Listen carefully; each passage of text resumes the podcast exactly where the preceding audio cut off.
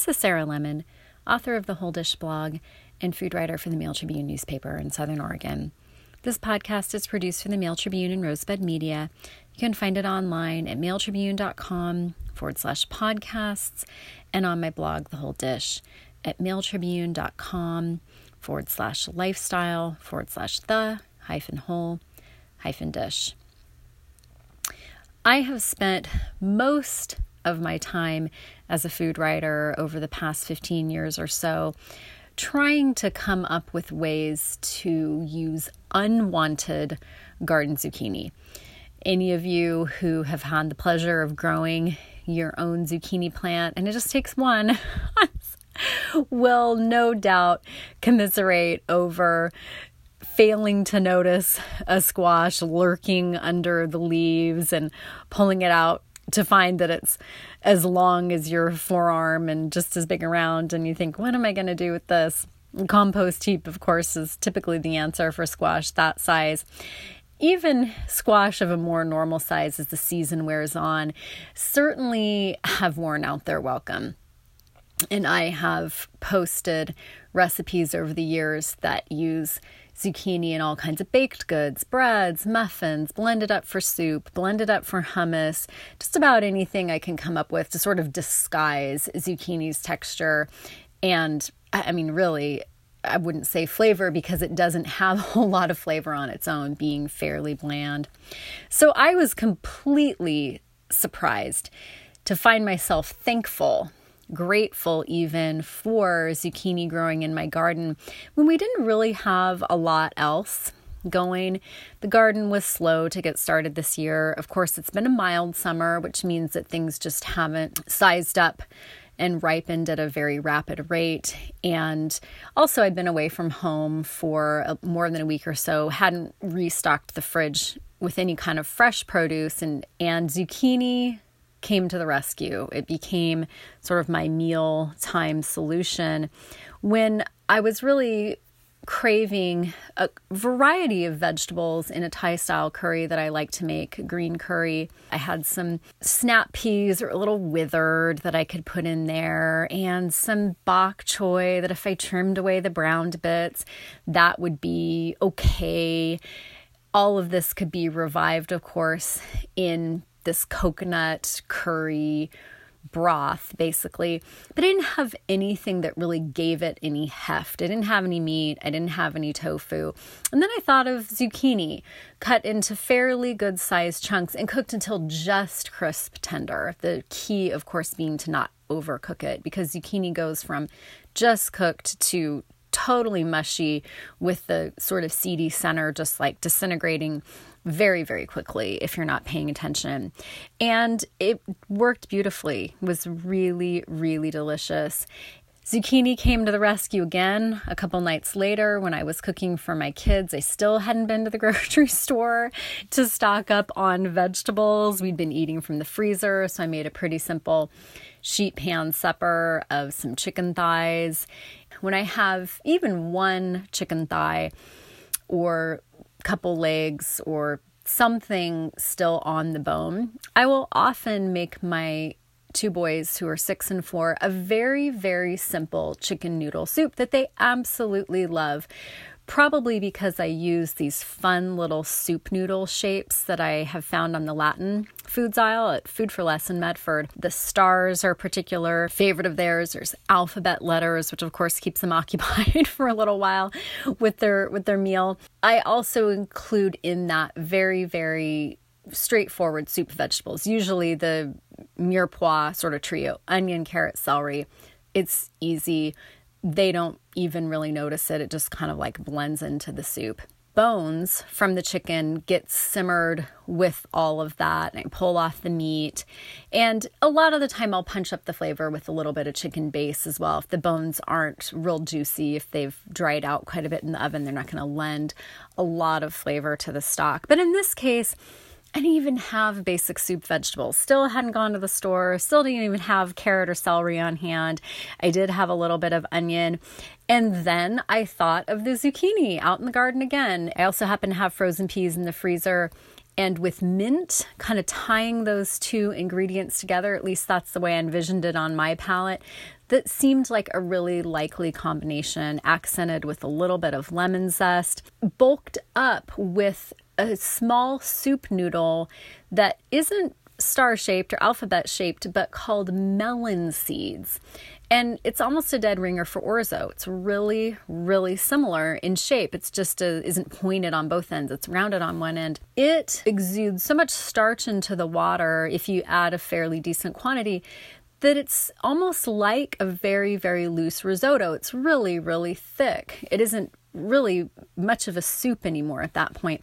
My boys happen to love risotto though, and I had a feeling that this is something they would like as well. I could taste it on my mental palate, see it in my mind's eye, even though I was sort of just making this dish up as I went.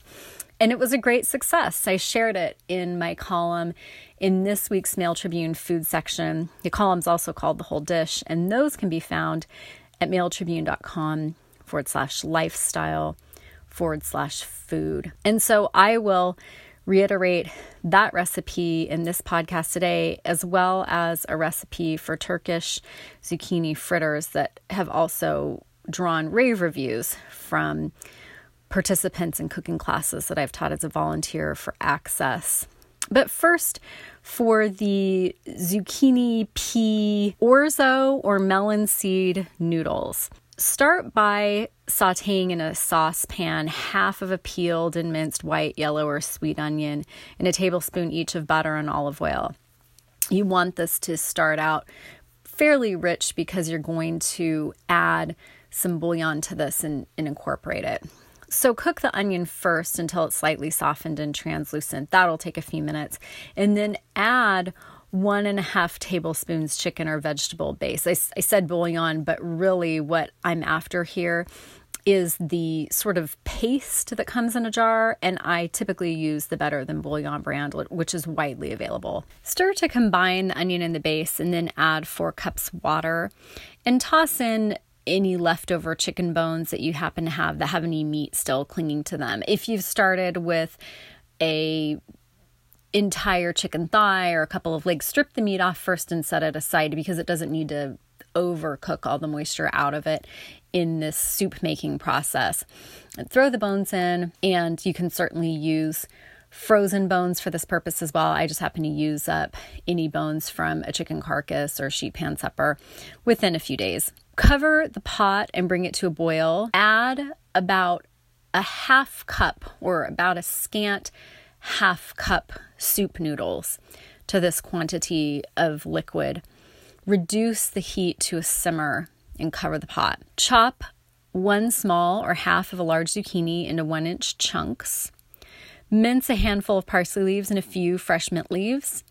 And with a microplane or fine grater, zest half a lemon. Once the pasta is tender, and this is going to take longer than you might anticipate, I always find that these really small shapes tend to be pretty dense. And so I'm certainly planning on anywhere between 10 and 15 minutes for them to be done, depending on the quantity that's been added to the pot.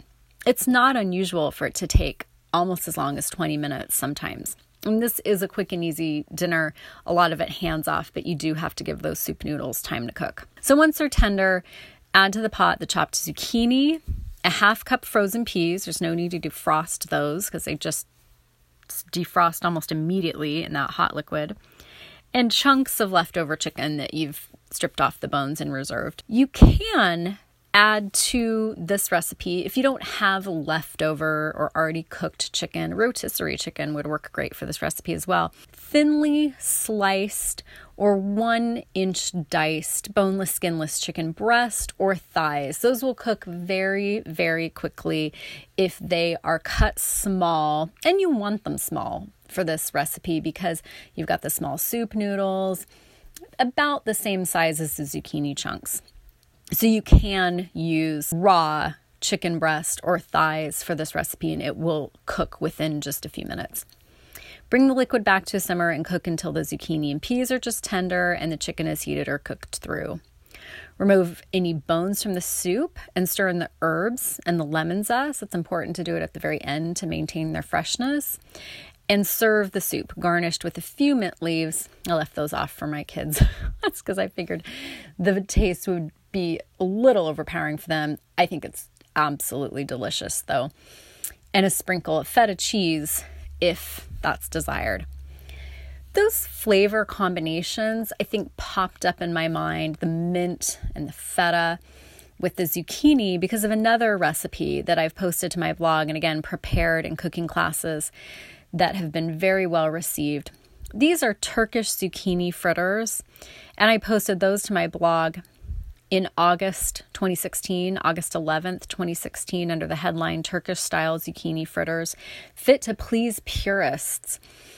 That post is available on the archives of my blog, which is at blogs.esouthernoregon.com forward slash rogue hyphen valley hyphen food. Recently, my blog is no longer updating to that site. It's moved on to the Mail Tribune's main site, but all of the posts between April 2007 and July 2019. It's more than 1,200 posts. The vast majority containing recipes are all still available on that site, blogs.esouthernoregon.com forward slash rogue hyphen valley hyphen food. The easiest way to search the archives is to type in whatever keyword you're looking for. In this case, it could be Turkish at the top search field on the right hand side of the page, or you can select from the drop down menu under Archives and select August 2016, page down to the middle of the page because they're come up in reverse order to find this post from August 11th with Turkish zucchini fritters. It's just a great way to use zucchini, whether you really want to highlight it, whether you really have excess and you want to use it. It's super simple and surprisingly delicious. If you've ever had a vegetable patty that's mushy, the technique for this one avoids that, and you end up with a nice, really, really tender, but still chewy zucchini fritter rather than one that just is dis- disintegrates and is mushy, basically. The key is finely chopping the zucchini, not grating it on a grater. If you grate this or shred it, you're going to get a mushy fritter. So follow those instructions to the letter.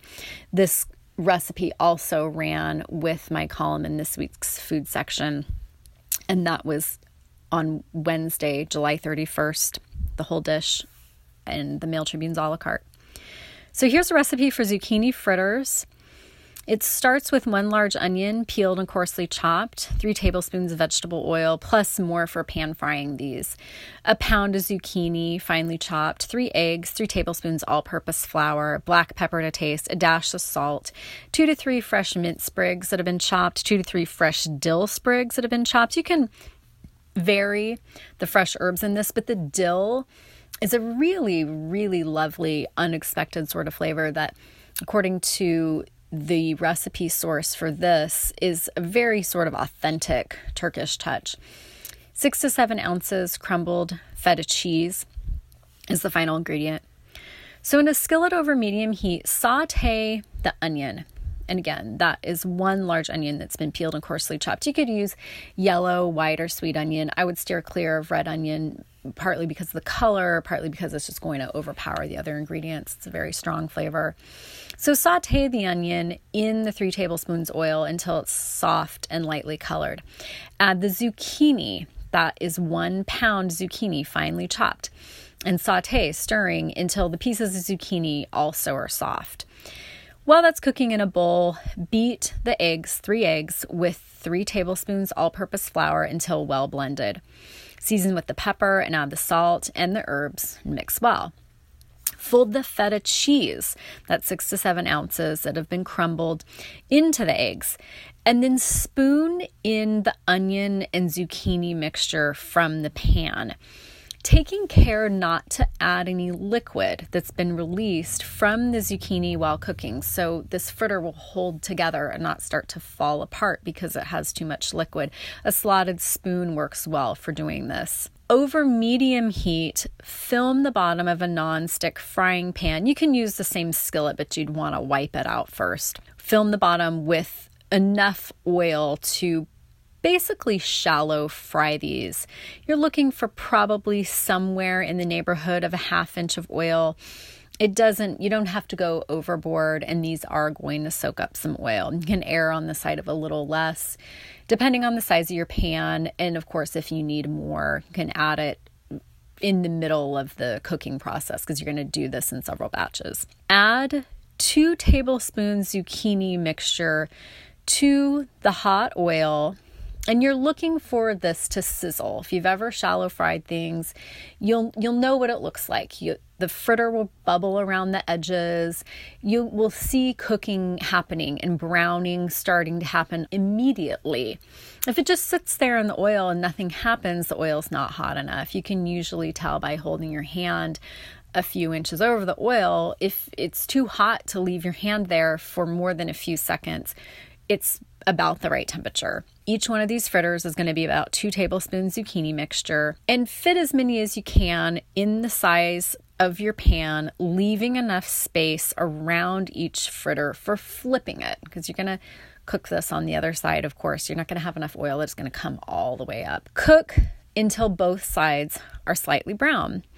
Drain on paper towels, sprinkle lightly with salt, something that is just hot out of frying oil. It absorbs the salt very nicely and flavors it much better than if you're trying to add salt after it's cooled off a little bit. And that makes four servings of zucchini fritters. That recipe was with my column in this week's food section, a la carte. That column, which is also called the whole dish, can be found at mailtribune.com forward slash lifestyle forward slash food. And find that recipe for Turkish style zucchini fritters in the archives of my blog from August 11th, 2016. And the archives are at blogs.esouthernoregon.com forward slash rogue hyphen valley hyphen food. Thanks for listening to and reading The Whole Dish.